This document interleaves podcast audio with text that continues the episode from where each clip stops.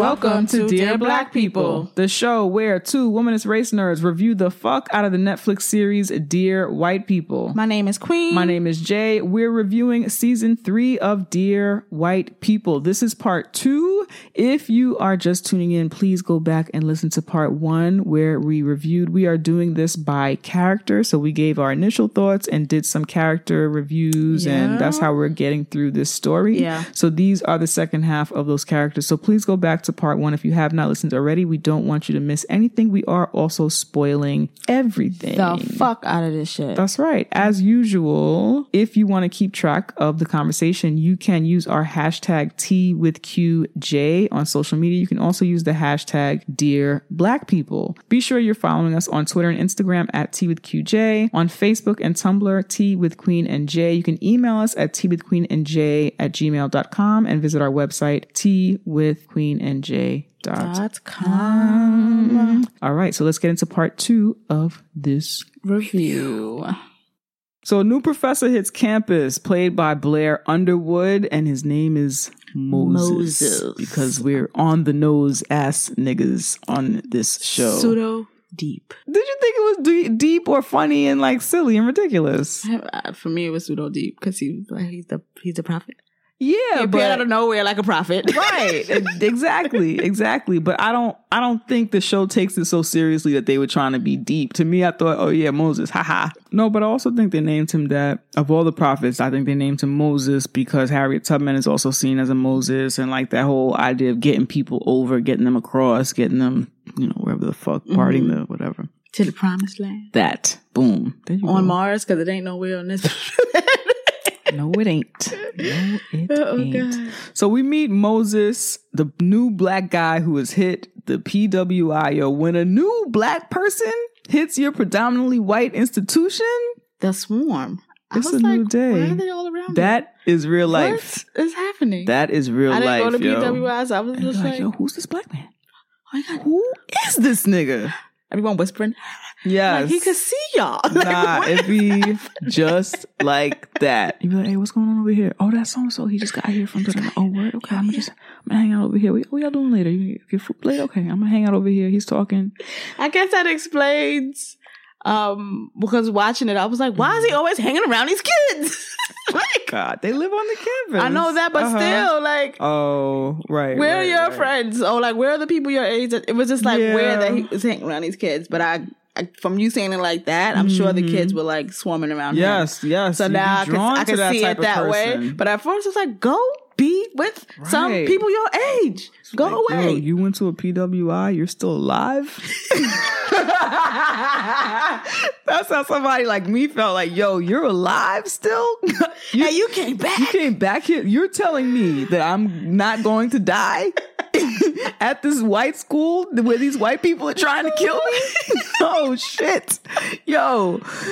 Tell Tanisha it's a black dude on campus over here in this corner talking wild oh, shit, yo. Talking the revolution, Oh, okay? gosh. I nah. was just like, why this grown ass man don't got no grown ass? Nah, I can relate to that. There's an element of that too, and I think as a as a black woman, as a New Yorker, as a woman, period. Um, when I encountered, and that's also like I just I didn't. That's maybe also why I didn't always find like certain communities that other people felt. I would be very suspicious of that shit. Like you don't have any grown I'm niggas like, to be the fuck? around. Why you always? Why you in that hall? Yeah. Why you got like your own lounges and I'm shit? Why are you here? hanging out with you all like this.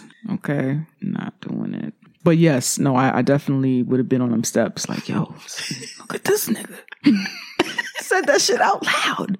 Does he know white people can There's hear a him? nigga on that nine. that nag, yo. Got the nerve to be carrying a briefcase. He got books in that bag. There is a grown adult black man standing here on and this campus. his lineup is fine. His lineup was He's not even like Oh my goodness. He's not he's not James walking around campus with a, whack ass lineup. He's not him. yeah. Oh my Oh goodness. god, Magic Burton. I also love seeing Blair Underwood get work, yo, because he's one of those. I feel like he's one of those black actors who, if he were white, he would have did several of like his own movies. Yeah. He'd have a Taken. He'd like he'd Mm, be right. doing his thing. So I like seeing Blair Mhm. Underwood with a job because Hollywood did him dirty. Even though he's fine, it's not like dirty. He's always working, but like White supremacist patriarchal capitalism. there you go, boom. Um, so yes, so we see him, we meet him on the steps. The crowd is gathering, wondering who is this nigga. Excited. Al has just come from trying to get them position petition signed, Yeah. and sees him, a fellow black man, because Al is a whole Oh. ass Afro Latinx person with a black face and very light skin. Anyway, so he sees another black man on campus. He's fucking inspired. So yeah, Al sees him and he's excited, inspired. He has this meet and greet with the students at the coffee shop, and all the fucking students there are inspired. He what? I'm just picturing like Moses. Moses. Yes. He announced that one of the stipulations of him coming back as a professor on that campus is that the um secure campus security needs to be disarmed. That's a big fucking deal. So these, all these things are like making him the shit and like people really revering his existence on that campus. Um, he so he was a student there, and then a professor, and then he left and went to Silicon Valley to do tech shit. He worked at Google. He turned down. He says he turned down venture capitalists because he was tired of explaining black people to white people, and all of these things are making him the shit. During a lot of like the footage that Sam took for her documentary, there are students saying one of this one of his tech students is like she was experiencing depression and then he gave her a reason to get up, get out of bed. Yeah. There's this black dude saying that he used to really look forward to um, Sam being on the air and just felt like nothing was going on. And then Moses came. Um, so it's like all this shit that's like he's out here inspiring motherfuckers. Yeah. He's right? waking them up. Yeah. During one of his coffee meetings with Reggie, so because he's a tech person and Reggie is, Is a tech person. yeah, well. Reggie's a computer science major. He wants to spend time with him and mentor him and shit like that or whatever. So during one of his coffee meetings with, With Reggie, Reggie. Muffy, who as we mentioned before is Coco's white friend, Mm-hmm. brings him a muffin and says that she was inspired by his lecture. And it also the exchange seems flirtatious, Yeah. but she's a student flirting with a professor, which is not a criminal I've done it before. At John Jay, is that where you went? No, I went to York College and I went to Touro Okay. And you and you flirting with your professors there? at York. Cute. How'd that go? Oh, well. Okay. All right. You were of age and shit though. Yeah. Okay. You were not used as consensual stuff. I was like, I was like 21 ish. Okay. Okay. And they weren't, they were like getting their masters. Oh, so this is like TA. Yeah. Yeah, he was more of a TA than yeah, like it wasn't a, like one of them tenor older old professor. motherfuckers. Yeah, yeah, no, yeah. No, no, no, no. Okay, no, Moses is here as a tenured ass like motherfucker. Now I had already had a groomed relationship. I wasn't doing that again. Right. yes. So Moses is creating an app where black and brown folks can get their health and wellness on. He calls it an environment where a traumatized mind can heal. So he says a lot of stuff that like makes Mm-hmm. He says all the buzzwords. All the buzzwords. All the buzzwords. Yep. So as I'm watching this, I'm of course afraid. Look, girl. I'm afraid of what's going to happen because I'm not used to nice things. I'm just like, why is he around all these young people? Yeah. It didn't yeah. make sense at all. And they instantly trusted him too much, but made me not trust him. That's the thing I can see happening too because you're in this fucking wasteland of, Of, of- whiteness. yeah, predominantly white institution where they are trying to kill you, and you And then here comes Moses. here comes Moses. Yo, like you're alive. We can make it to that age.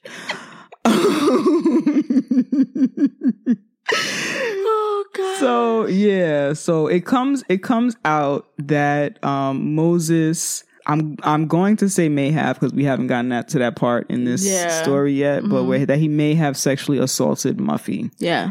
Um, and so that becomes a thing. And then he somehow he gets her or someone gets Muffy to change her story. And now instead of saying that, she's saying she was confused and doesn't know what happened. So now she's being silenced. And when Sam is Googling the accusations, it comes up and then she gets an error message. So at first she can see like, oh, he's been He's accused of been this shit probably before. before, but then an error message. And we remember he worked at Google.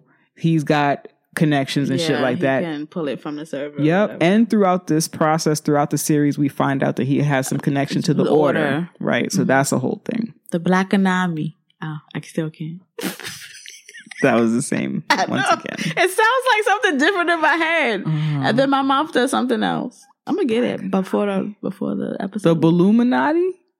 Balluminati. No, I just put a B in front of it. yeah, I'm like it doesn't sound The black. Bluminati. It's got to be black. I don't think we can do Oh, it. yeah, I don't think so. All right. You had any other thoughts on Moses? My thing with just the whole, I don't know. It was like, was this supposed to be like Bill's Cosby? And like, Okay. because you know that a lot of Bill's Cosby's, a lot of women who survived Bill Cosby's um, rapes hmm were white women. Okay. And then like, you know how a lot of black people just blindly believed in Mm. Bill's Cosby because it's like, you know, white women. Da, da, da. I don't know. For some reason, I made that connection. I didn't feel like it was specifically Bill Cosby as much as it's referencing Bill Cosby is referencing, even though these are specifically white women, I felt like it referenced the way a lot of niggas feel about R. Kelly, who didn't even do nothing for nobody. You know what I'm saying? Nothing. I didn't, I didn't, yeah, I didn't see it as so, I see what you're saying. Yeah, like but I didn't see it as that's so why specific. that's why I associated with Bill Cosby because people feel he did something because it was just like so much that they felt they were losing. I don't know, but it was just like Mm. mm. it was just a quick thought. It wasn't like something that Yeah, stayed in my yeah, mind for a long yeah, time. But it was just like hmm mm, okay, Right. um, but yeah, I don't know.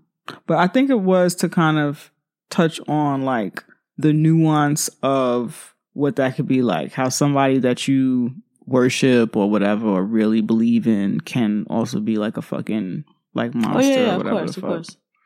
Um, and the dynamics and nuances of like blackness in that and and the way that a black professor can mean this type of thing and hold this kind of weight and be this kind of hero Mhm. to black students in a way that it just doesn't exist. I I don't think it exists in whiteness. You know what I'm saying? Like a Mhm. white professor I don't think would ever necessarily mean that much to a white student. I Mhm. just like he saw that he could live. He saw that you know what I'm saying? He saw that he could survive what he oppression. He could survive white supremacy and I just don't think that that exists in within a white world. So I Mhm. think they did want to show like how we could feel so intensely about people in Mhm. ways that I don't think white folks experience in that Mhm. same way. Mhm. All right. So Troy now. Troy is the son of Dean Fairbanks. And so he is a special black dude on campus because his dad is a dean. Dean. He is working at Pastiche, which is the um, long running satire magazine on campus. He's comfortable, it seems, being the only quote unquote minority on the inner Yeah, circle. He's okay being a token. Yes, He yes. don't mind being a That's token. right. He's okay being a token as long as nobody outright calls him the N word. Yep. That's the type of black dude he seems to be. Yep. Abigail is um, the white girl on staff that gets ignored and tries to form an alliance with Her Troy. Voice annoyed the shit out of me. Mm. That's it. That's Okay. All right. Troy has a better relationship with his dad right now. It's so nice to see. It's so cute. yes, it's so nice to I'm see. like, look at this. like where it was before, and I'm Yeah. just, I was kind of, I'm like really happy for him. Yeah, it was nice. I'm happy for him. I'm happy for us. You know? I wonder what's up with his um anonymous trash mom though, because like Oh. like what's with that? Mm. wonder where that's gonna go. I hope it goes nowhere. I hope she's just trash and that's just it. we deserve the right. That's the kind of mom I want to be. I say all the time, if I have a child, I'm paying child support. She doesn't even pay that, Mhm. but I don't. You can. I'll be a weekend mom. That's funny. I Um, aspire. hey, you gotta have a Moses in your life. you know? Always a rainbow. Oh, no, I didn't mean like that. So, okay, so yeah, Abigail, as we mentioned, tries to form an alliance with him. So there's this moment when we see them having this like brainstorming meeting in Pastiche. She's trying to get a word in, she can't. No. She sees that. Troy can get a word in as like I guess another quote unquote Mhm. minority person. Mhm. And so she tries to form this alliance with Troy. And in the conversations, it feels like she is saying, um, it's interesting that there's just two of us, right? Like tries to like put them on par with one another Yeah. as quote unquote minorities. Yeah. And I'm a little bit confused about Abigail making it seem like she either has less privilege than Troy or that they're the same. I understand that there are instances when someone as cool and interesting as Troy, as a black person, as a black man, would perhaps be granted that access in the inner circle Yeah. where in a person like Abigail who is not just a white woman or white girl but also like you said she has this quote unquote annoying voice. voice. she's not quote unquote hot Yeah. she mm-hmm. I don't know if you call that mousy I don't know what she her, her aesthetic is but it's not it's not she's not cool per se you know what Yeah, I mean Yeah, she's not hanging out. She's actually there to work. Right And they're all kind of like hanging out and what comes out of it comes out of it. Yeah. But she's like, mm-hmm mm-hmm we're working. Like yeah like that, but then also because of her status as a woman and as um someone who is not quote unquote like hot or somebody who they necessarily want to be around so much they don't even include her or Yeah, allow her to- to, to feel like she can hang out with them yeah. right right Mhm. right but it did it did make me a little it felt weird Mhm. that she was trying to put them yeah, it, it, on par. It, it- was like a lot of shit that it was, was weird, weird. with that like, no, this doesn't. No, no, girl. Yeah. So Abigail gets their coffee. No one listens to her ideas. Um, Troy pitches a story that they actually use for the magazine. They use it as the cover piece. And Kurt, who is the head of Pastiche, actually changes up the story so it loses all of its humor and satire and makes a mockery of affirmative action Yeah. instead of making a mockery of those who don't understand it. Yep. Troy confronts Kurt in the pastiche meeting and it doesn't go well. And now all of a sudden it seems like Troy understands That the white male power dynamics and he decides to To- talk to Abigail. So weird again. Yeah, I don't. I don't. I was like, who wrote this? Yeah, it was like, oh, wait, I get it. You're, even though you're my friend, you're a white man and you're going to be a white man. Abigail was right. Like she had some Knowledge that he hasn't been hearing from those black people. who he sees every Sees every day. day. but this white woman got the keys. Like, what? Who wrote this? It was weird. who wrote this? It was weird. And then it just reminded me, I don't know, I'll say this later, but I don't Mhm. really get why and how I need to see this alliance being formed or I don't we'll revisit it. But they stage a coup. Do we have to? Um Troy decides to stage a coup at Pastiche and gets everybody on board because he feels like Kurt Y'all must have forgotten. Stupid. Kurt runs the magazine like uh, a dictatorship, and it he ends up. Troy ended up falling in the racist uh, crosshairs of that shit, so Yeah. he didn't like that. Mhm. Um, so the coup looks like it's going well, and then Kurt starts pulling his connections from everyone. He's like, "Oh well, now if you want to behave this way, now you can't come with me to the SNL party. You can't come with me to the O'Brien dinner or whatever the fuck." And so the rest of the team kind of buckles to that and decide to stay on Kurt's side. Yep. And Troy, Kurt tells Troy to leave. And so now he's kicked off the magazine. And then White Abigail gets up and she's like, well, fuck it. I'm out of here too. Um, so she leaves. She tells them off. She's like, I spit in your coffee. She leaves. And then they go away and Into the sunset. Into the sunset, right? um, Abigail is all excited that she told them off and now can, is going to go Now on she has and do confidence. whatever. Now she has confidence. Troy is, is kind of feeling upset, but I guess again understanding the dynamics of fucking white male privilege or whatever the that fuck. they that his black friends have been telling him. yeah, exists all this time, all but this she's able to break through. I don't know. somehow. Yeah. Um, Troy starts having this kind of pity party over the magazine, and Abigail, on a whole nother day, Abigail comes to him and encourages him to start his own satire magazine. Again, this team fucking bothers the fuck out of me. Understand why this is happening? Yeah, so we say this on the podcast all the time, but um, women are, con- are women are white and black people are men, Yeah. right? So the way that society sees black people and the way that society sees women, when people talk about women, they are often not talking about black women. We haven't been we have been invited to events, and we know mad other women of color who went for whatever reason, Yeah. right? Maybe to have a seat at the table. I don't fucking know. But we have been invited to whole ass events where in the fucking description it says women, and, women, of, color. Like nigga, you doing this whole thing allegedly for diversity. Like I'm I'm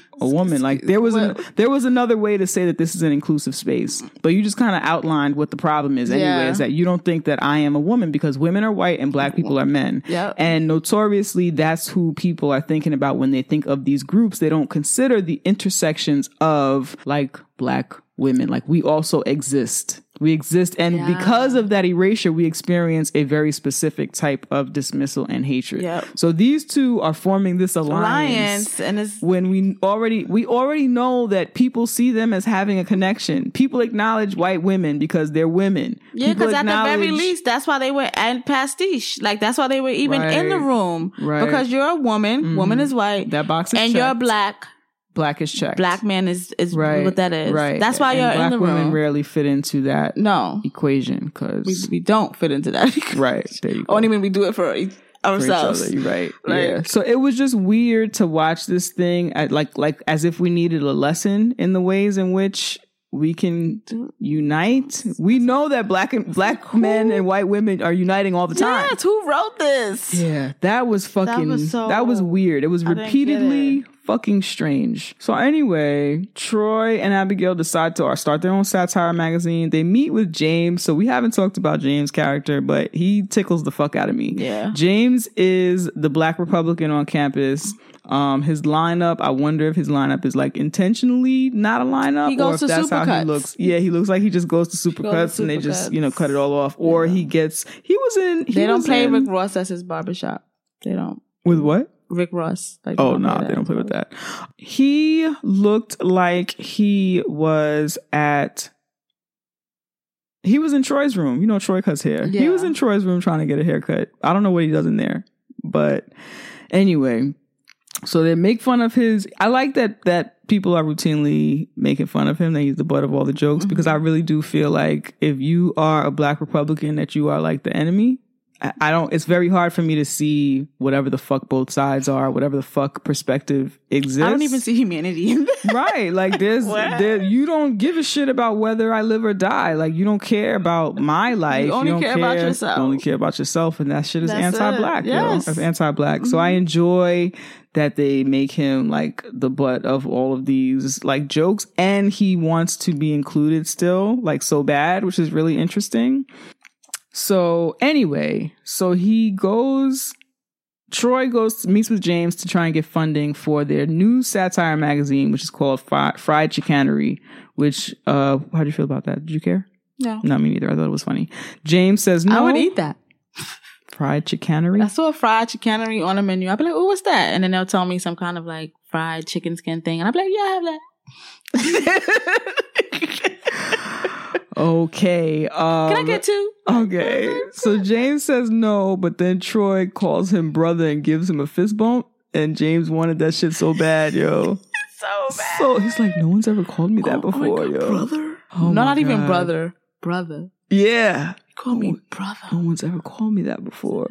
So I thought that was both cute and funny. And they like this James's face. He's the perfect guy to play this. Yeah. He's also like a really good actor, Yeah, whoever he he is. is. I, I enjoy his character. Mhm. So now that Troy has this satire magazine, he's able to use his magazine to kind of talk about what is happening on campus. Mm-hmm. So instead of going head on, they were having trouble kind of going head on and exposing Moses's possible sexual assault. Yeah. And so they decide to use a satire magazine to, To do, do this. He does this, and then the dean, who is Troy's father, tells him about the order and that he has probably upset the order, Order. because we find out that the order is on Moses' side and Moses is a part of that fraction of the Yeah, order that's like gone that's wayward or like, yeah. The, the, the black alarm. Mm-hmm. Mm-hmm. You hear me? The, you say the black anatomy? I'm so sick of you. I'm so sick of you. Part of it is that it sounds like Toonami or it sounds like anime, so it's just Yeah, not I working. know. But in my head, I'm telling you, it sounds like something It sounds different every Yes! time. And Oh then that God. shit comes out. All right, funny. all right. Let's get to Gabe's. Wait, I have one more thing to say about Troy. Yes. This is superficial. Okay. Because he doesn't have any like romantic or sexual relationships, I don't get to see enough of him with his shirt off this season. I agree. And Did I didn't like that. No, I didn't like that. I liked seeing him with hmm. shirt off. I liked. We saw him like his whole butt last time. Yes, right? I didn't get to see none of that. Yeah. Like without that, you know, it just took a lot out for me. So I wanted to see more of Troy's butt and his Mm. body. Yeah, I just wanted to make sure. Maybe we got less Troy because we got more Gabe. so Gabe is the white character. Gabe is actually Sam's white boyfriend, which is interesting. So this is my take on Gabe, and I have Oh, to say this immediately, yo. God. Gabe, do. Gabe is not hot enough for us to have to look at his white face and follow his white storyline every fucking week.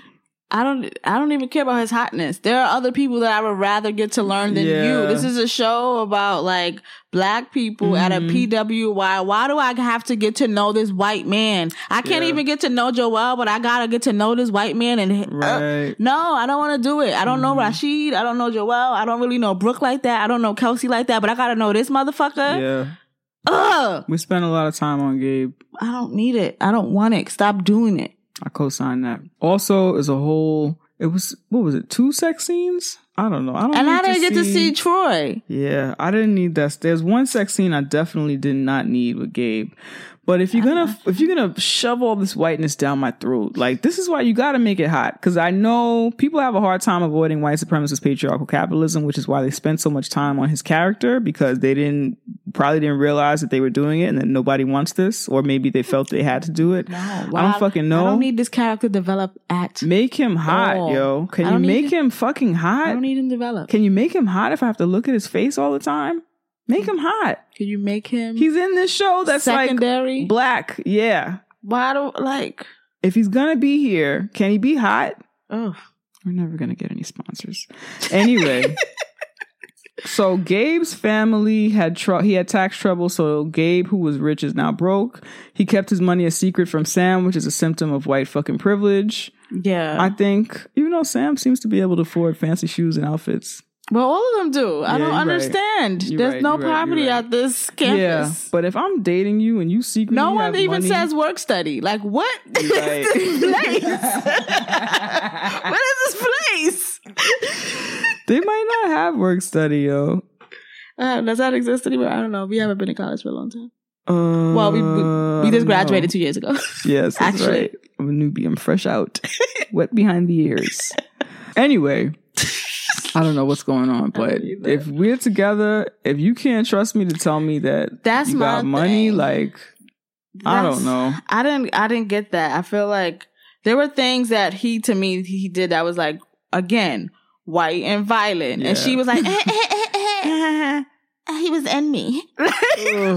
Why though? white violent shit, and you're just like this. It's like white supremacy, like right there in your face, doing white Yeah. violent shit, and you're just like, oh, that's my boo. Like, I like it when you're violent right there.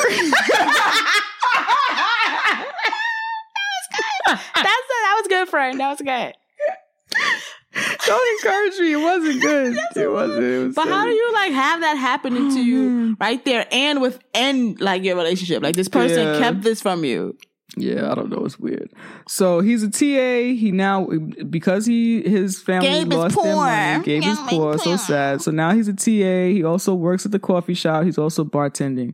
He's interested now in the TA wage fight. Um, TAs are not making enough wages, so he's interested in that shit because he needs it now. He needs that money. He meets his um overtly evil white friend, ironically named Milo. Uh, another Oh, yeah. Um, Pseudo G. yeah. So he meets him for advice. Uh, and he says his his overtly evil white friend because um Gabe is also evil, but this As guy is overtly evil. I I, I just want to make it clear, like they put this guy here to be the overtly evil white man, like you're not evil. low. You're not. Gabe is an evil white Yes. man. Okay, there's no secret here. We're not fooled. He's not hot enough to trick us. No. He's not hot enough to trick us. I don't know any hot good. enough to trick me. You know who might trick me into thinking he's a good white man, but probably not because I've seen him in person and he looks really white in person. Uh, um, who's the white man who plays the wolf? Who's married to Sofia Vergara, her husband, the big dude that was in Magic Mike? hmm Yeah, he might trick me into thinking he's not an evil white man because he's so tall and big and like you know. Because he looked like he won't use another black man for labor because he's big like that. Maybe I don't know. You just you just like got all the stuff I need. He won't see a black man and say, "Ooh, stock." all right, moving on. Somebody said that to my brother before. We almost felt I had to fight them. Oh my god. He's a police officer. Oh, And you see my brother, so like, I have. I just swallowed a comment. I was gonna say. know your brother, your brother Wild probably. brother mad tall though. Brother got that body though. All right. Oh my god. Oh, oh, that was funny. Okay. Moving on from this, as I tried to before. Also, that's a violent story. I'm sorry that happened to your hot brother. Yeah, I know. Oh man. Okay. So yeah, so he meets with his overtly evil white friend, who's ironically named Milo, for advice, and um, violent, overtly white, white, white and violent friend says that this is the the age of the white man is over. It's over. It's over, and he suggests extinct. Yeah, he suggests that Gabe claim his Native American roots. Um, to clarify, Gabe took one of those DNA tests, Yeah. which I'm not a fan of because shit like this pops off, and we know, especially as displaced um diasporic people, Yeah. we know that your actual like DNA often has very little to do with your identity, like Yes. your like D- DNA heritage wise. Like we know that you could No like, one's walking around seeing your genetic code. that. That's not how the world works. exactly. You are not. It don't matter that you're three percent Native Yeah, American. no one's like, oh. like, no Anybody, it means nothing. Okay, those DNA tests, I feel like, are meant to make white people feel like somebody. But anyway, um, and it makes me uncomfortable sometimes as Black people. I know that a lot of us are in a different different places with our identity as displaced people. Like Yeah. some people, like I feel very comfortable in in who I am. I'm a black girl from the Bronx. I'm Yeah. a diasporic black Yep. girl from the Bronx, Mhm. and I am cool with the identities I'm familiar with. I'm cool with the identities I'm not familiar Yeah. with. And maybe one day I'll take that out of curiosity, out of shits and giggles, perhaps. But like, it's not something I need. Like, I know people who are like, yeah, I want to know who I am. I'm just scared of the government. And then there's that. you know, they already got you. They, my D, well, Well, they don't. they well, might have my DNA. I drank a soda. They- Somebody took it out the thing. Like, it's just like, I'm just saying. They don't got my DNA for my hair though, because Oh, okay. it changes every month. It's not even, they don't got that. They don't got that though. So anyway, this overtly evil white man suggests that the standard evil white man claim Native American on this grant application that he's trying to do so that he can get his movie made. He's also uh filmed like getting his masters in Everybody got. Indian in their family. Everybody. Like it only makes sense. And I'm saying Indian because like that's just the euphemism. right, right, right, like, right, right. It only makes sense. And even though we know statistically, like not as many black American folks have indigenous blood as claim, like there's still history there. There's Yes. a reason why we're all oh, saying that. And it's not just Because there's supremacy. actually a relationship and an experience Yes, and all of that shit that actually exactly. happened that doesn't have anything to do with Thank DNA, you. but Thank you. it exists. There are whole entire black American people. There were black American slaves that lived on the reservation and had a reservation experience, Mhm. whether or not they were indigenous blood or not. So there are people who claim indigeneity because of that experience. experience. Yes. And there are people who claim it just because, but one of yeah, but I, I think hair. exactly, quote unquote. but I think that there's this thing where people are saying, "Oh, well, black people be saying they're Native American," and they're not. There's like a reason for that. That's more than just, "Oh, we're pretending." No, there were Mm-hmm. whole ass like like black people living on reservations for a number of different and that, reasons. that also afforded a lot um, of black folks freedom right. if you identified as an indigenous person. Like there's Mhm. like there's there's rhyme to reason and, when and, it comes and to And part of me like wishes that we would talk more about that shit. My uncle did his um, DNA test, and uh, no Native American ancestry came up. But in terms of our like what's on the from that side of the family for me, what's on the books, like we have pictures of like grandmas and shit in Native American, in indigenous attire, and Yeah. it wasn't play play. You know what I'm Mhm. saying? So if these pictures of this person who is grandma is not by blood indigenous, there's still evidence here of an indigenous experience. Yeah. And that shit I wish people talked about like more. You know what I'm saying? Yeah, they don't. They're- but they don't, right? Only us and our friends. and our friends. Us and our friends. Okay. Um all right. So He tells him to right. be native. Yes. So I think he was trying to get a grant for. A film. Yeah, yeah, right. So Okay. he said that. Yeah, he's trying to get the grant for the film. He also, while this is going on, is leaning in to um this TA wage fight that we talked about, Yeah. and he's starting. He's starting to now help with the organizing and strategy of that shit. Then, of course, he gets the fucking grant, and he's at the award ceremony. He gets the grant to help like make his film. The funding is like twenty thousand dollars at the award ceremony, and the officiant the officiant announces that all of the winners this year are Of people, of, color. So his girlfriend Sam is sitting there, and he, everyone is looking at him because he's the only white dude. But it, it goes on, it happens. He gets his money and they leave. And I Sam doesn't get angry about it. She makes a few jokes, and they giggle. She's like, "I love you. I know you were dealing with a lot." Da, da, da, and they move on.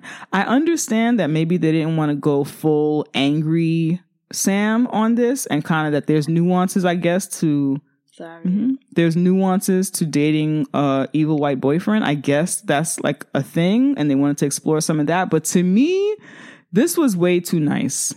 It was way too nice, especially like I've never been in a relationship with a white man. Um, but the black men are, are problematic too, and I can't see me just being like, "Oh, okay, baby, you know, like. it. Yeah, No, No. like uh, you just said something wild transphobic, and baby, this is why you can't. You know, like Exactly. I can't. I can't. exactly. I don't understand that. Mhm. You know, Ugh. hmm I had me two conversations in one night with my partner about homophobia and transphobia, and it was no home. It was no. There were no gay folks or trans folks in my home, and we weren't even talking. We were talking about us. and It was just the language. Yes, I was like, that's "Yo, yeah, your same. language is something homophobic about this language. I feel like you're using." Yeah, I addressed. I'm like same in the house. We are just talking. I addressed something, and then I'm kind of just staring at him like, why? yeah. You know what I mean? Yeah. Like I have to make sure this does. You know, like knowing now, like okay, I have to do work. Mhm. Like none. of- Like how do you Mhm. just like yeah. to the point where he's like, why are you looking at me like that? And I'm like, because I got to do work. hmm You know, Mhm. I, I don't. I don't know. I just can't understand Yeah. what she's doing Yeah. here. Uh, that whole thing made me uncomfortable. Like maybe not like okay, so maybe you don't respond with anger, but like you're gonna you gonna talk about it. Yeah, because I wasn't like ah nah nah either. Was Right. just like okay. You're not gonna We- you're not gonna talk about it. You just, Oh, this, you- this how complacent You've been going are? through a lot of stress because you're poor. What? Absolutely not. Nah. Your new poorness. Yeah, so that was weird. Again, I know Sam is supposed to be a little unlikable, but this was like this was too much. It's annoying because I feel like she would tell me not to go to Afropunk. I'm not laughing at that. You're not about to catch me out here laughing at that, okay? No, I'm not mean. She would girl. though. She would. Right.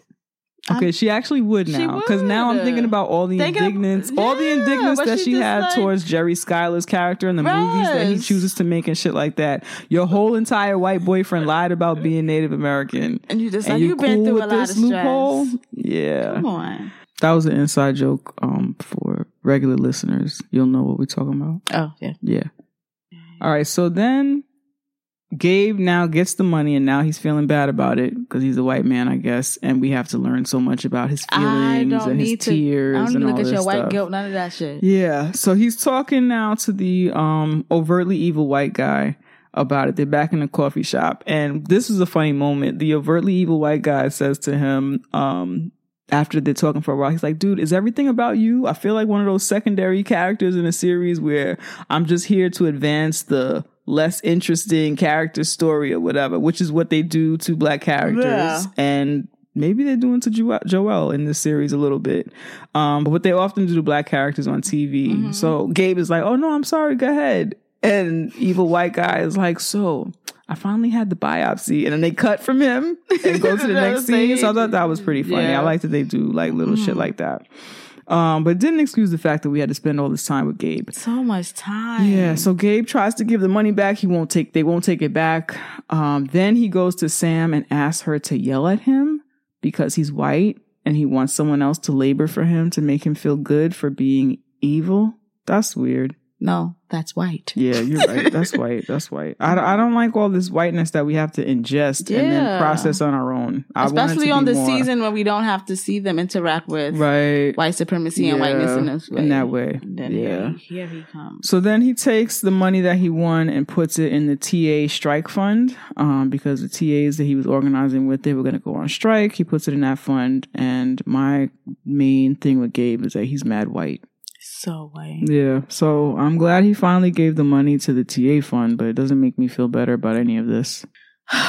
Annoying. Mm-hmm. All right. So Reggie, as we said earlier, is dating Joelle. He is also right now being um, mentored by Professor Moses, Mhm. right?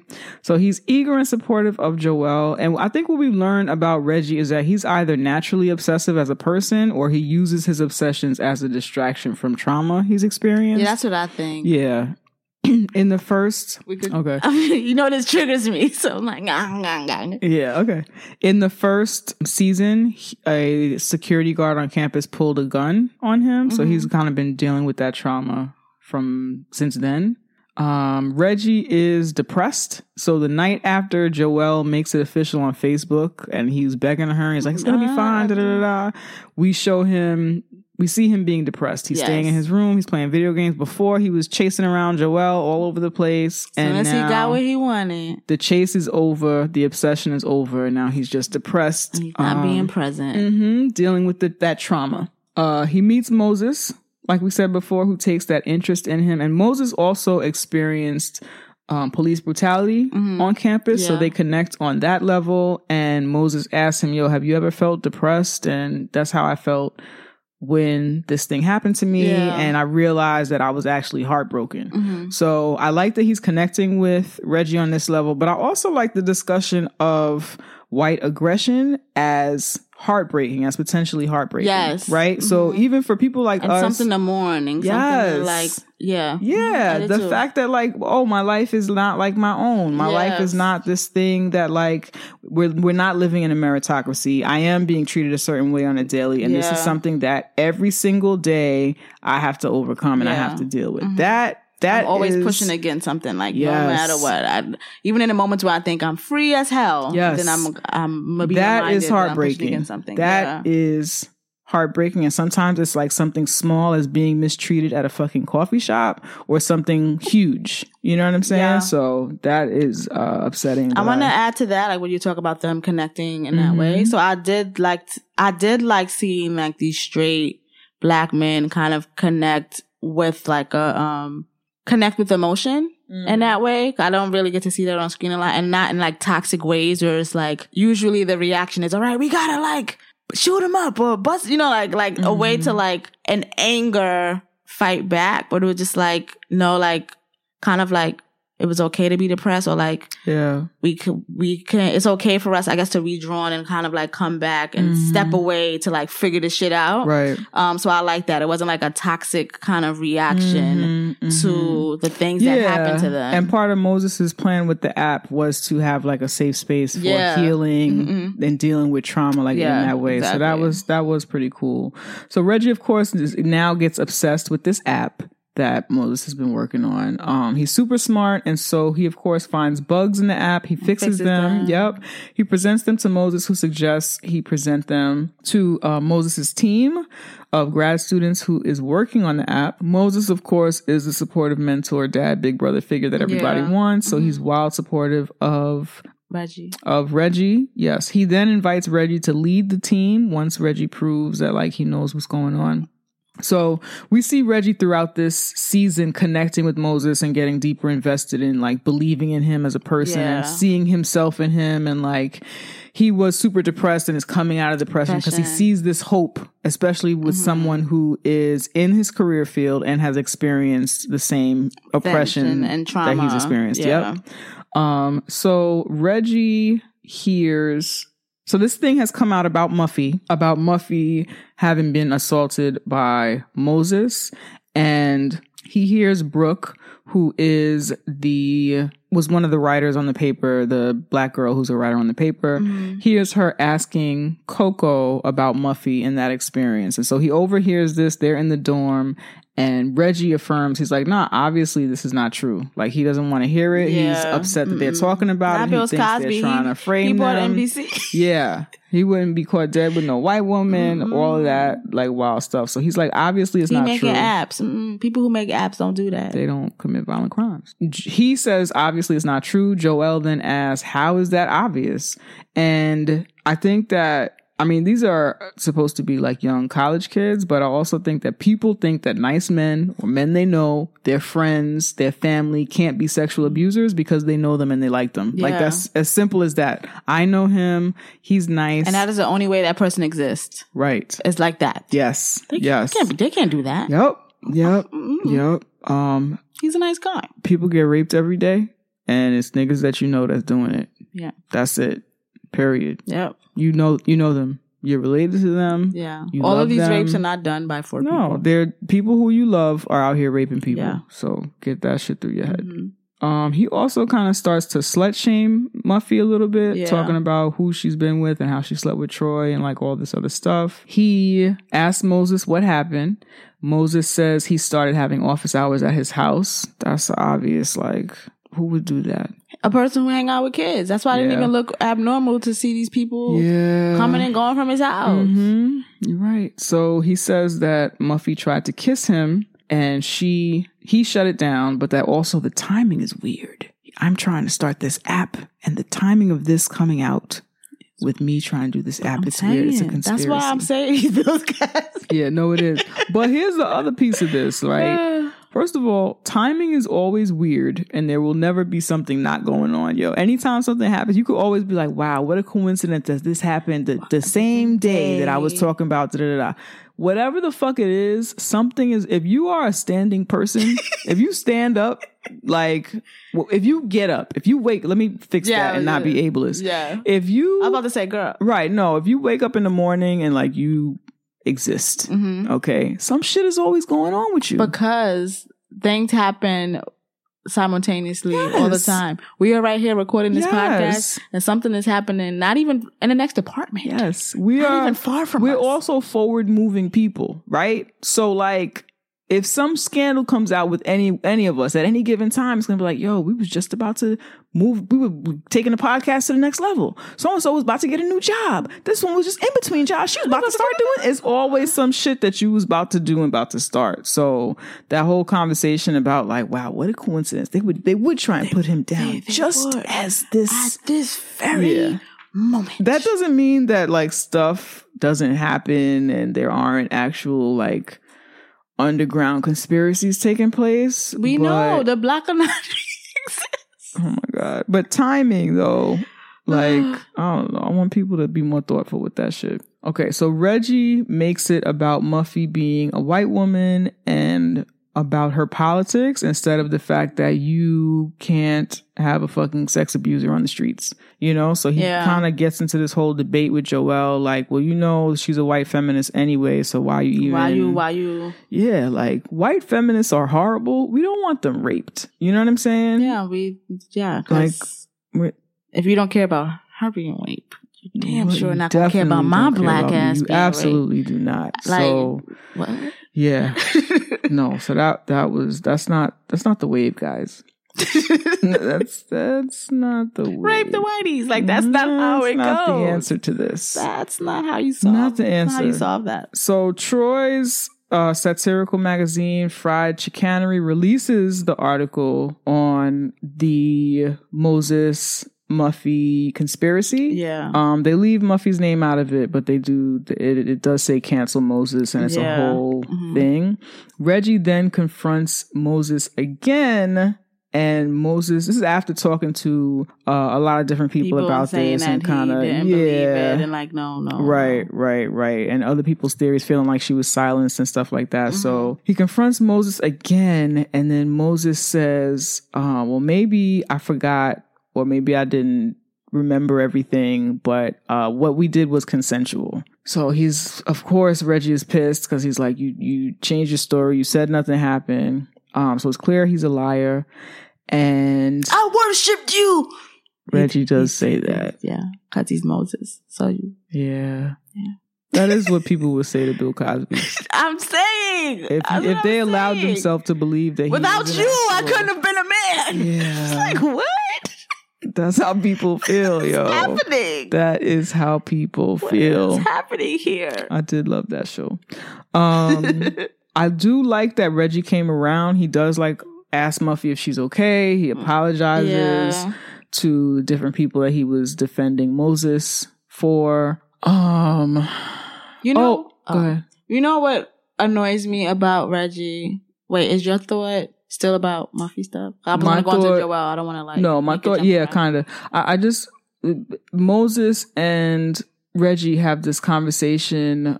Uh, and Moses is like, you know, they're trying to bring the black man down and like all of this stuff and makes it about all of that stuff, which Mhm. is true. Yeah, they are trying to bring the black man down, but also like you need to be brought down. Like You're a rapist. you're a fucking rapist. Yeah. And, and that is not, unfortunately, that's not an uncommon Yeah, and- dialogue. and taking down white supremacy does not mean allow black men to rape rape and pillage. That's not. That's not how you dismantle white That is supremacy. not how any when of this black men works. are allowed to rape freely, then, Then we we'll are be free. No, No. that's not how this works. What was you gonna say? I was going to say that it annoys me how much investigation he did for this. Um, Sexual abuser. yeah, not like investigate, but just like asking uh, Moses so many questions to get to the bottom Yeah. of it, and then you like are just totally ignoring your partner, like For the entire season. the entire season. You spend all this energy, like you have ignored your partner for nine episodes. You was down with her the first, and then the last nine episodes you've been neglecting Like, her. like, but you had time to go full Blues Clues. yeah, for On this, yeah, for this, this man you just person. yeah. That's your, yeah. It was just like, oh, annoying. So I didn't like that. I just mhm. wanted to make sure that Mm. I said that. All right, so let's take a break. And then when we come back, we will get into all the rest of the characters. Money, money, money, money.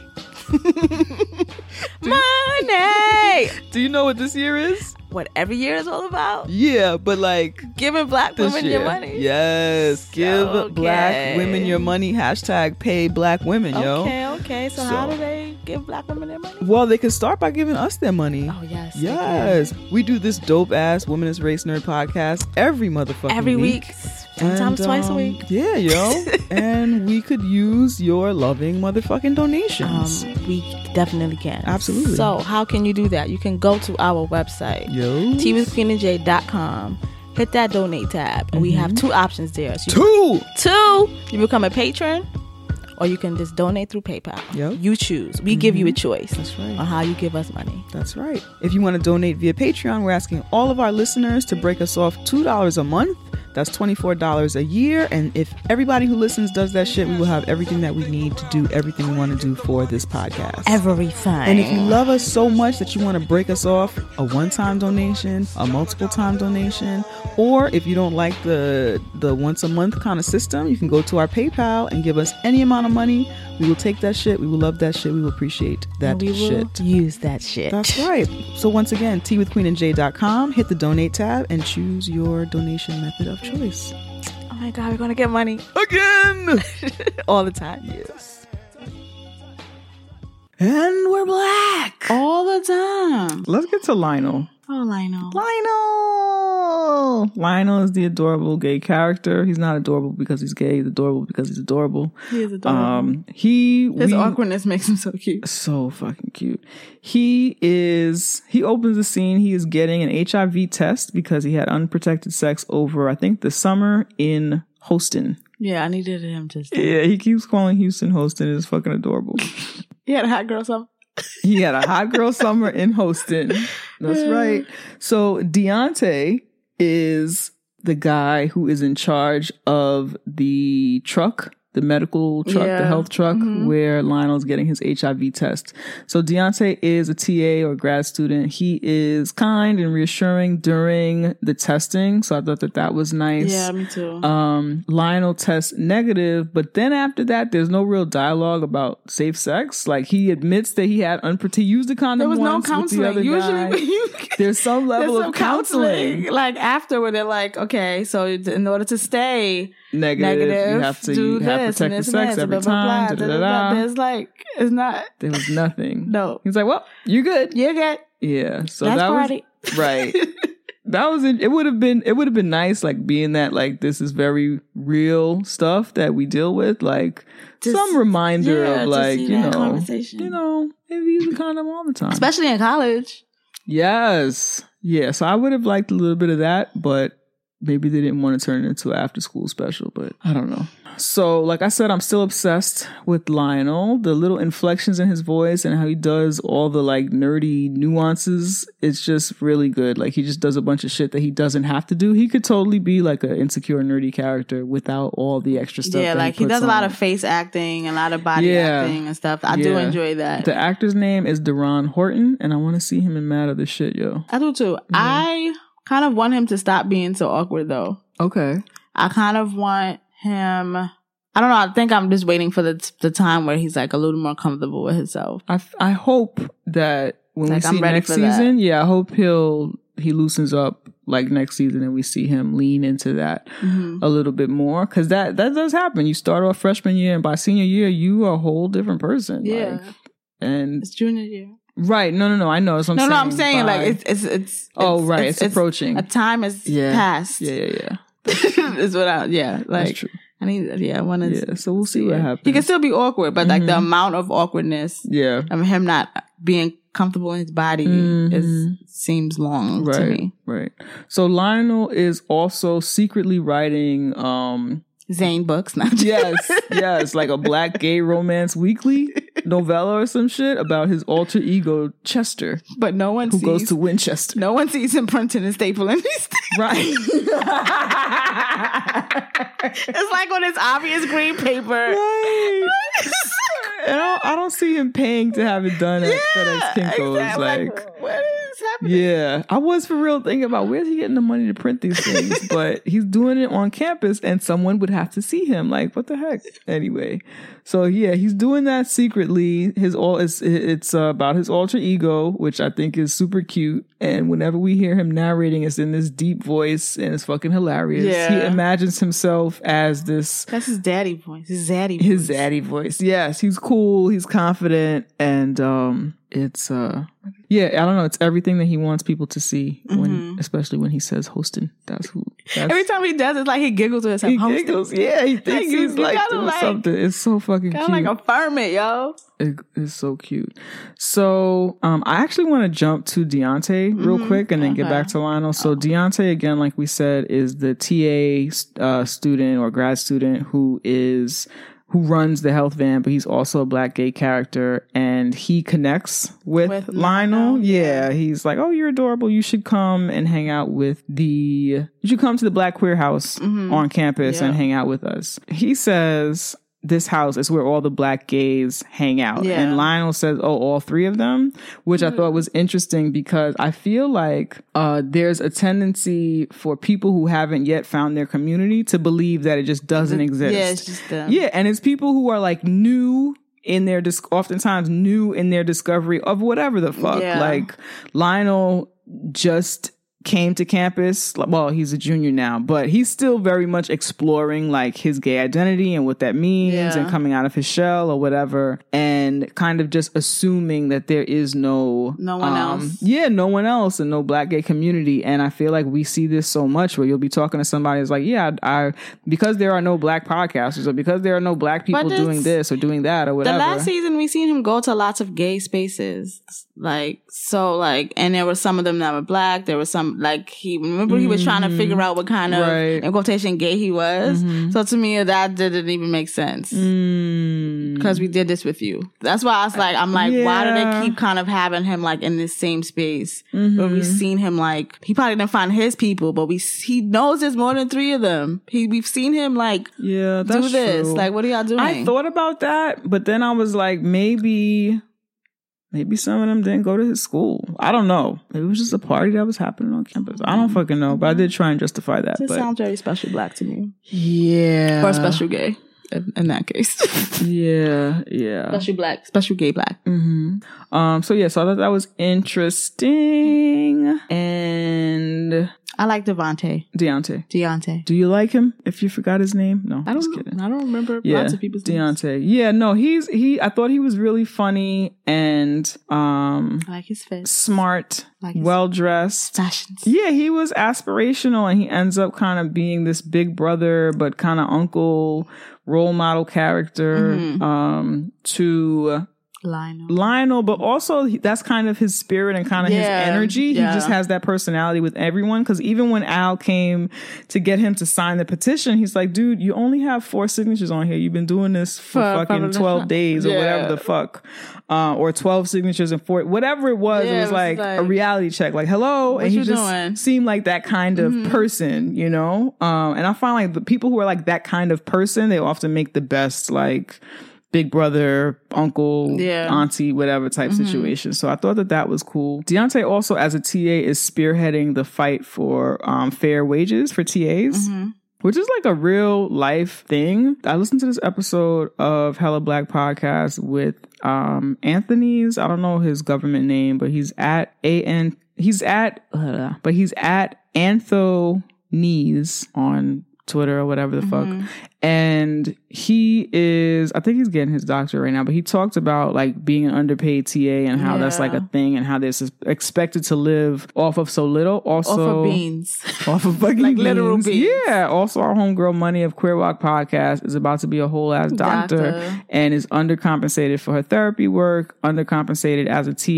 It's Mm-hmm. just like it's fucking whack. Labor. Yeah, it's fucking well, yeah. But yeah, fucking Deontay was cool. Did you find him to be what do you think makes him not like a token like I don't know, comedic gay? Like did you find him to be I didn't. I didn't take him that way. I think because I've been Ni- Lionel all the time. Right. like right, right. So yeah. I don't. I just. I think I'm just seeing another person who's gay, Mhm. and then you know maybe they're just more femme presenting and blah blah blah. blah. Mhm. But like, nah, I didn't see it that way because the contrast has been happening Right. throughout the show. Right. That I don't see that in that way. Mhm, mhm. Yeah. So yeah, so back to Lionel. So like we said, D'Unte has invited him to hang out and Lionel doesn't go initially. He gets invited again. He finally goes and they are watching a Queer Eye parody, like a parody of Queer Eye, which I thought was funny I because thought it was funny too. Yeah, that that was the other parody that I remember. I Oh was yes, there of, we like, go. What were all the that one was actually show. I enjoyed that one. I wish they did that one more. Yeah, that was a good one. They do this parody of Queer Eye, and they are at this um, racist white guy's house. A white supremacist. they at a white supremacist house and he's got his Klan robes and shit in the closet or whatever. It to me it was such a good parody because I watch Queer Eye and we go to these places where you know these motherfuckers voted for Trump. Yes. It was a few times where like they almost said it like it was implied heavily. Mm-hmm. Um but yeah, they go, they make over their house or whatever and then they put a big like American flag in the On center on of the the room on the wall, wall like- and I'm like, "Oh, we just we got do we have to keep doing sense. this?" Why do you have a Yeah. big flagpole in your living room? Yeah. Do we is that does that have to be a part of the decor or you just know these people are Trump lovers so you put the fucking American flag in the center like that's Yeah. a decorative piece because the flag represents. Oppression. Um Anyway, so I enjoyed that parody. That was cool. Mm-hmm. All right, so we know that Lionel used to write for the New Independent and then he became its editor. He's actually no longer interested in working with that paper at all. Yeah. Yeah, he's heavily invested in writing Chester, writing his Writing fiction. Writing, yeah, writing fiction, and he's good at it, and people love it. Everyone is reading it on campus Yep. secretly, and everyone is talking about it and trying no one to figure sees out him who put he them is. together. No one sees him put so it together. You're right. D'Unte and his friends, they're in he's in a coffee shop one day, and D'Unte and his friends come from a ball that they didn't invite Lionel to because they feel like he's still a gay baby and, and figuring shit out. Mm-hmm. And so when he's like, No, I can hang, they then invite him to a fucking sex party. Yeah, I was like, what? Yeah. That that escalated quickly. That escalated quickie, qu- quickie, Mhm. quickie. they were at a sex party. Yeah. That escalated quickly, and then it was just like, I don't know. I think I'm kind of over the whole like gay men sex. I don't know, sex craze. I don't know. It was just like this is played. I don't know. I was just over like this is. I'm not even. This. I'm not even excited. This is just like expected. I don't. It was just like yeah. you're gay. Okay, so this is. I don't know. It was just like I ain't like it. Mm. I could have did without that. Mm-hmm. Okay. I'm processing. I was trying to think of Mm-hmm. what I felt about it, but I did think a little bit like, really? But I I remember being on campus and hearing about shit like that. Mm-hmm. Would it be all like in this one guy, you know? Also, he seemed to be when you said that they like how he explored all the different types of gays last season, he seemed to be in a category that was not that was like untapped. Like, yeah, he was a black gay, but he's a different type of gay dude than the group that they showed in In last, last season. season. He's a different type of gay dude than Michael. He's a different type of gay dude than some of the dudes that he met at that party the first time, the like the normal party, not the sex party. So I don't know. I was like, maybe this is And a sex party. that he's gay like dude. he works in like kind of like sex education, but doesn't really counsel you. And then it's like now let's be at the sex party. I don't know. This doesn't make sense to me, mm. but I could be overthinking it. Well, he was happy to see his condoms at the sex party. He said that, and that's when Lionel was like, You're so happy at that van." so proud of him. So I don't know. Lionel ends up at the fucking sex party, and he meets Being Michael awkward. being awkward at the sex party now with no clothes. He runs into Michael, who he has kind of been falling for, but Michael is HIV positive, Mm-hmm. and so that presents some challenges for Lionel. He just doesn't know how to proceed. Michael was at the sex party, like over it. like, Michael was definitely over. He said he keeps going for conversations. that's like over it. What? Okay. so they connect over that and kind of wanting to meet somebody. Um, this is after Lionel has an outburst like, doesn't anybody want a boyfriend? That was fucking weird. Yeah, that too. Like Lionel, like there's a comes. I think I don't know, and I could just be like talking out my ass right now, Mhm. but like I just need him to be a little more comfortable with himself, Mm. just a little bit. hmm boyfriend. Yeah, like a little less awkward. Like, Yeah, like no, we all fucking and wearing leather. Like, what Yeah. you think? This what? mm-hmm, mm-hmm. And you know what? My boyfriend could be here. Like, you know, this is like I don't True. know, whatever. That's true. That's true. That's true. So he's he's him and Michael start dating. There's this whole hesitation to really take it to whatever the next level is because of Michael's status. yeah. They have they finally have the HIV convo um, where Lionel asks some questions, Michael answers. finally get a sex. Um, finally learn something about on a sex education level. Yes, we learned some things. Uh, and then they kiss. And like we said, Lionel is cute as fuck. Yes, though. So this whole time, Brooke, who is the nerdy but sex positive black girl who worked at the newspaper with Lionel, um, so she is basically chasing Lionel to get her pieces, her pieces approved for the paper that he doesn't want to do anymore because he's writing Chester. Mm-hmm. Um, she also ends up he she's the one who overheard Muffy talking to Coco about Moses sexually assaulting her, so she is now chasing that story. She connects with Casey, Yeah. who is the uh Trini lesbian. We know she's Trini because that had to come up last season. And who um really wants to find her dog. A poor dog. Poor her dog. dog. who's gone forever. So she connects with Casey as a friend. Excuse me, Kelsey. She connects with Kelsey as a friend, but then she also decides that she wants to sleep with Kelsey. Um, Kelsey, even though Kelsey makes it clear that she doesn't want to date a straight but curious girl, Wow, yeah. and Brooke is like, no, no, no. There's a connection. Let's explore it.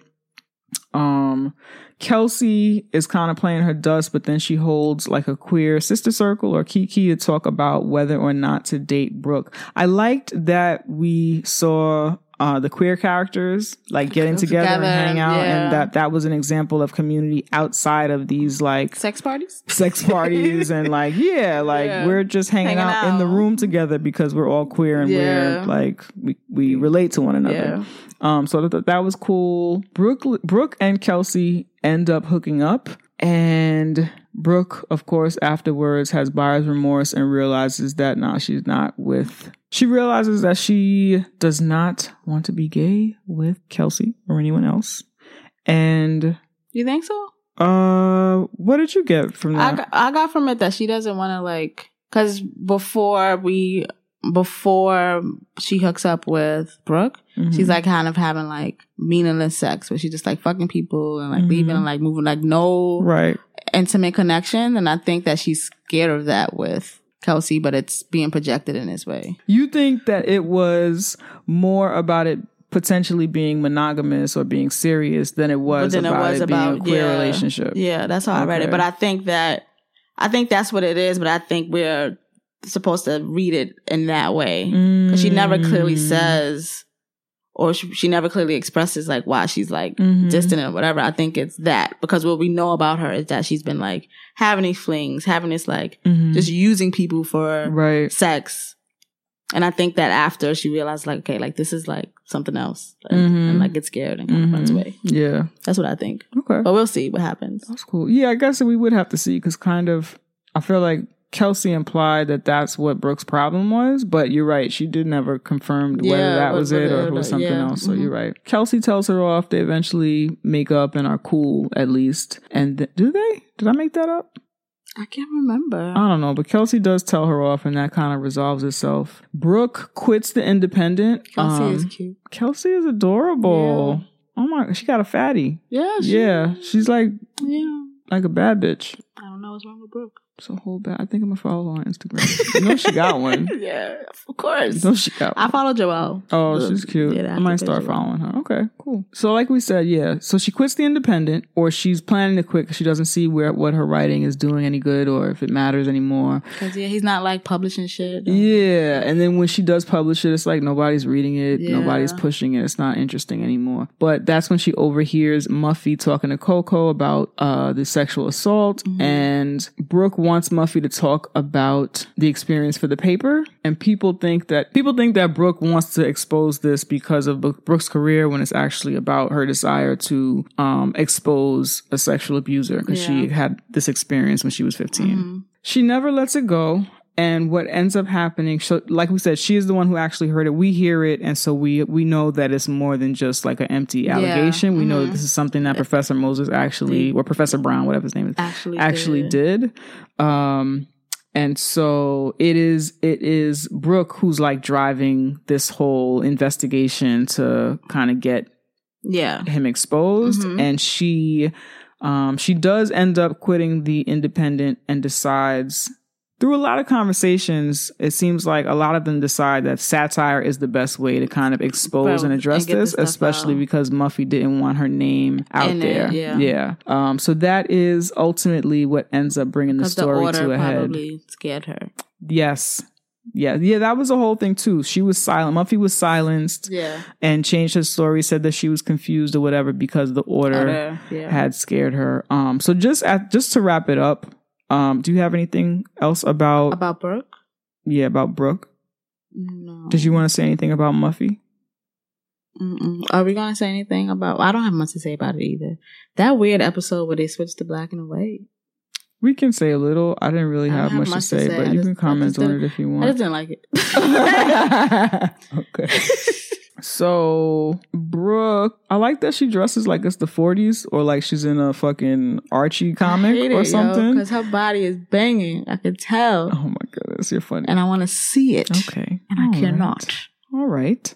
Um I I think it's cute, but I didn't love her hair a lot of the time. I didn't like it a lot. She was to me she was the only one that was like overtly 4C. You could Mhm. see that she had 4C hair and I Mhm. felt like I would have liked when they used extra hair on her, I would have liked it to be more kinky when they did her edges. Like they were laid, but sometimes I was like, why? This she doesn't need to have edges in this way like right now. Like, and you with could- this style. Yeah, like you could do this in a way that's complementary to like what else she has going on in her head. I felt, I felt, I felt a little bit of 4C disrespect. Yeah, I was. I also felt like that's why they dressed her like that. Why? Like frumpy, homely. It wasn't really. It wasn't even frumpy, homely. I don't know. You just didn't It was like it. just I didn't think it was frumpy. Or, No, it wasn't. I Mhm. just said it wasn't. But um, I don't know. I just didn't like it. It didn't make sense. Mhm. I don't know why it doesn't make sense, but it does. It doesn't make sense. Mhm. Um, for her parents to be that. Maybe she's on some rockabilly shit that's coming out weird. Somewhat. Rockabilly. That's like um usually she wouldn't be rockabilly because rockabilly usually there's a like an edge to it. You know what I'm Mhm. saying? They they wear a lot of black, a lot of black and white. It, it's like it's like Archie comic goth. Oh, yeah, she's not doing that at all. Yeah, it really is just like Archie comic. I don't understand. Yeah, I don't understand. Yeah, maybe that's it. Maybe she just likes being in the Archie comic. She having a lot of like quirky pins and little things. I think that's like her aesthetic for real. I just wish that they had done her hair better. Yes, I don't know. I don't like it. I don't. I wanna. I wish I could. Well, of course we don't know, but I wish I could know why the costume design and hair design is like that for her. I don't know. I think that she's supposed to be like off putting and we're supposed to consider her like stuffy and Mhm. weird. And I think her stuffiness is supposed to be juxtaposed, Bluminati'd with her, with her sex positivity and her like, like, ooh, look at this like stuffy person that nobody likes because she's kind of a little bit weird and dressing a little bit stuffy or whatever, buttoned up. Um, but like a librarian from the 40s or whatever, but also Buses wants to have yeah wants to bust it open wants doesn't want to people. exactly all that stuff. So i think that's a part of their reasoning. They at the end of the season they have like this final discussion about brooke's piece. So again she posted in fried chicanery and Yeah. they're talking about um, their feelings about moses and what's happening on campus and the drama and stuff like that. So it's a nice kind of final roundup to everything. And i i wish like we said before reggie kind of comes full circle and apologizes and stuff like that but i wish that shit like that would happen in real life. Because that process of like somebody coming around like that. Niggas still believe Bill Cosby is innocent. that part. Niggas still believe R. Kelly is in like that part Lots of them. Mm-hmm. Lots. Not even like just this single random person. Lots of people. Yeah. And I just watched a whole the podcast actually posted it. They posted a fucking this podcast that Yeah, you was like the see. podcast. I was like, No, but they chose to post this. This podcast that I happen to see on Instagram. but you said the podcast like this is the only podcast in the Oh, world. sorry. I, I assumed that y'all was already in my head, but they posted a video. They had a, someone on there who was talking about consent, and like they could not wrap their head around that shit. And like they should have been embarrassed. It was. It looked so bad, but they don't know because niggas. They just like that's that privilege. And their voice is the one that matters. Cause I can't see, like, why would you watch this and still post? Why would you post it here? for us to look at you be this ridiculous about not understanding consent. Because who cares about women? Okay. Did you have anything else you wanted to say about the series? No, you said it all. All right. So we got a letter and I wanted to read this because I think that this person touches on some stuff that we We didn't. didn't Mhm. touch on, and so I wanted to have that voice here. Um, and this is actually a letter. Emeka, who is our production support, actually uh, watched the show, and this is how they felt about it. Emeka says the unfortunate issue with Dear White People is that it is an Obama era concept. Obama's presidency eased white folks' racial anxiety by making them believe in a post-racial America. Aptly named Dear White People was meant to disrupt that, that delusion and reveal contemporary manifestations of white supremacy. But three years with Trump has made the racial issues in America so obvious that the show no longer sh- knows what to do with itself, and all the characters have to pivot from their quote unquote social justice warrior origins. What makes matters worse is that the political tension was the main gravitas of the show and balanced out the cringy, unapologetic campiness. that is funny. I, I enjoyed that. That is also a read. I don't think it's cringy, but I do enjoy this sentence. Without the equilibrium, without that equilibrium, Dear White People at its worst is a Disney Channel TV show with pretentious references and sex scenes. No shade. That's another read. Wait, they really. I'm not, I'm not, They really said no shade. Oh, definitely. Yeah. it's here in writing. No shade. That was cute, Emeka. We see you. That that was shade. Um the the le- the later half of the show is much better because of the sexual assault storyline. We regained some political tension. Granted, it felt a little outdated. Discussions on Me Too and white womanhood was very hot for most of 2017 and 2018. And while there's never a bad time to bring nuance to these conversations, the nuance this show tried to bring irked me. The movie Dear White People first viral clip was Samantha White explaining to her black administrator that reverse racism doesn't exist because of power and historical precedent. It was very edgy in 2014, but now in the old age of 2019, they do this black and white racial switch to explain why the black professor needed to be held accountable. I know it was meant to be a parody, but it was very sloppy. That's the shit that you was Yeah. talking about, yeah. Um, the AAVE usage in this show is meant to be funny and maybe ironic, but there is no indication that the writers have any idea how young black Americans speak, so it's hard to see the joke. I wish there was better awareness that most times colloquialisms created in college spaces are meant to gain control of the, of an English language that is inherently white supremacist and not simply linguistic signals of a younger generation. I appreciate the black queer storylines, but Pose does it better. And then he puts the little meh, the little meh emoji. Um, Hey. Yeah. Didn't get anything new or innovative from it, but I did appreciate them playing Quay Dash during the orgy scene. That is such a small, like, here, take this. I like this, I guess. That's funny. The- I guess. I guess you can, you know, have this. The character with the most depth and the character develop and the character with the most depth and character development is Samantha's white boyfriend. That's um Gabe, who we can't stand. Yeah. While some of the black characters aren't even characters, but some symbolic figures to conjure a cheap joke. I very much disliked the handling of the ambiguous African characters with the horrible ambiguous African accents. Zero nuance to them. They were symbolic so that the show could regenerate the Twitter diaspora wars on screen. What was once a very cutting edge show is playing catch up. Have a lovely day. Thanks, Emeka. Thanks, Thank you. We appreciate Okay, you. Yeah, we really do.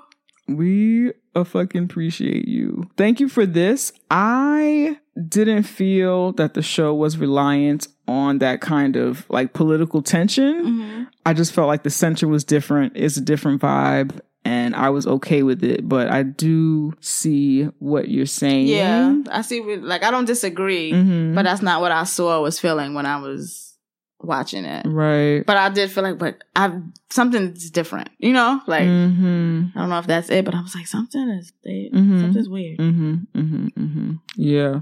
I didn't. Okay, so I didn't notice. I usually notice a lot of misuses of AAVE or like messing up slang and stuff like that. I didn't really notice that. Did you notice that? I don't know if I was paying Um, attention enough either. I didn't notice it in that way, but I do get his point about this sentence that he says here. I wish that I wish there was better awareness that most times colloquialisms created in college spaces are meant to gain control of an English language that is inherently white supremacist and not and not simply linguistic signals of a younger generation. I could I could yeah, because see how the tone could be like, we're young. We use these words because we're young and it's fun instead of, no, we took this word that meant this and switched it to the to serve us in this particular way. Yep. So I could see, I could see how that could be a thing, but I wasn't, I didn't feel like, oh, this is misplaced, but I get that tone Mm-hmm. that, um, Emeka is referencing. Gotcha. hmm What do you think about, um, what they say about the Me Too and, oh, for reference, everyone, Emeka's pronouns are, uh, he, them. So Yeah. I just want to make it clear that I'm not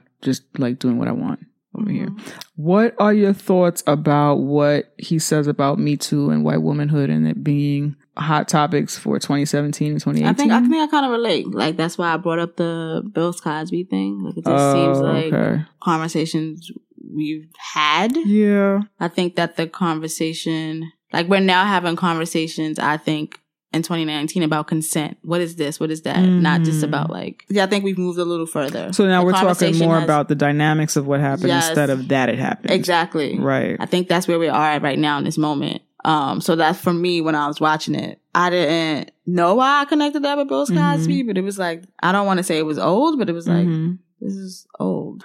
When you think about Or at least that's where the conversation is for me. I don't right. know, like who right. This is I guess this is what I was gonna say when you say we're past that. Who's we? Because I feel like sometimes we are talking in this like we live life and we know niggas in real life, so we're not always speaking in black Twitter, but even a lot of our circle is very specific. And I wonder a lot of times if maybe the we that we're talking about is this limited this limited woke we Mm-hmm. that we're talking about instead of like a larger group of folks who may be consuming this content. Which, which, yeah, I, I get that. That's why I'm Mhm. like, for me, I don't know. I feel like since these kids kind of seem like they are progressive in their conversation, Mhm. that I would have assumed I would have been Right. presented something else. Got it. And I wasn't presented that. I was Got it. presented something that seems late. Yeah, yeah, that's true. Yeah. So, hmm and then it's like, honestly, I don't, I'm not in movie productions, but I don't know when this was shot versus Mhm. when we're getting this on our Mhm. Netflix.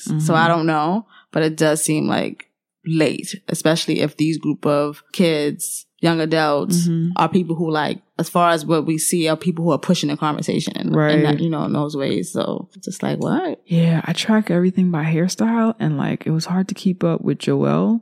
Her hair was like changing and I couldn't find the thread of like, okay, when did this hairstyle happen in real life versus when we're seeing it on the show? Uh-huh. I was like, wow, this is a tricky one. It's tricky. That's usually how I can tell. I'll be like, okay, they shot these two together because her hair is like this and her hair is like that because black women, like you have a hairstyle for this period of time. Yeah. A lot of times. So I was like, Mhm. oh, I couldn't, I could not keep up. They got me. They fucking got me. So yeah, I don't know. I think I'm not even, I think I'm sure that's why I was like, is this supposed to be Bill Cosby? Mm-hmm. Mm-hmm. All right. So we did a fucking review, yo. Yeah, we did. We did. this was Dear Black People. yes. Tea with Queen and J reviewing Dear White I People, yo. hope you all enjoyed it. Yes, let us know what you think. You can still send us your email and shit about what you thought about the season. Again, you can hit us up on social on Twitter and Instagram at Tea with QJ. Use the Mhm. hashtag Tea with QJ. You can send us your T mail at Tea with Queen and J at gmail.com and you can hit us up on our website, teawithqueenandj.com. And use the hashtag Dear Black People. Mm-hmm. Yes, yo. Do that shit. You can use the hashtag Dear White People too, but as long as you use it with those other hashtags. Yeah, that hashtag it's really racist. Never mind. Every time this show comes out. You're right. Yeah, it does. Never mind. Okay, bye y'all. you gonna say bye, Janicia? Bye, Janicia. That was so that silly and quirky enough. Annoying. Okay, cool. Even though I had breakfast, I was already thinking about a snack. Mm. And the campus was crawling with appetizing options. Something healthy, perhaps. Ooh, it had been a while since I cradled a ball with a lacrosse boy. Hey. Nah, something decadent. Maybe I'd take it into the end zone with a football player. You know, I ain't never been scared to take a knee. Girl, what are you doing?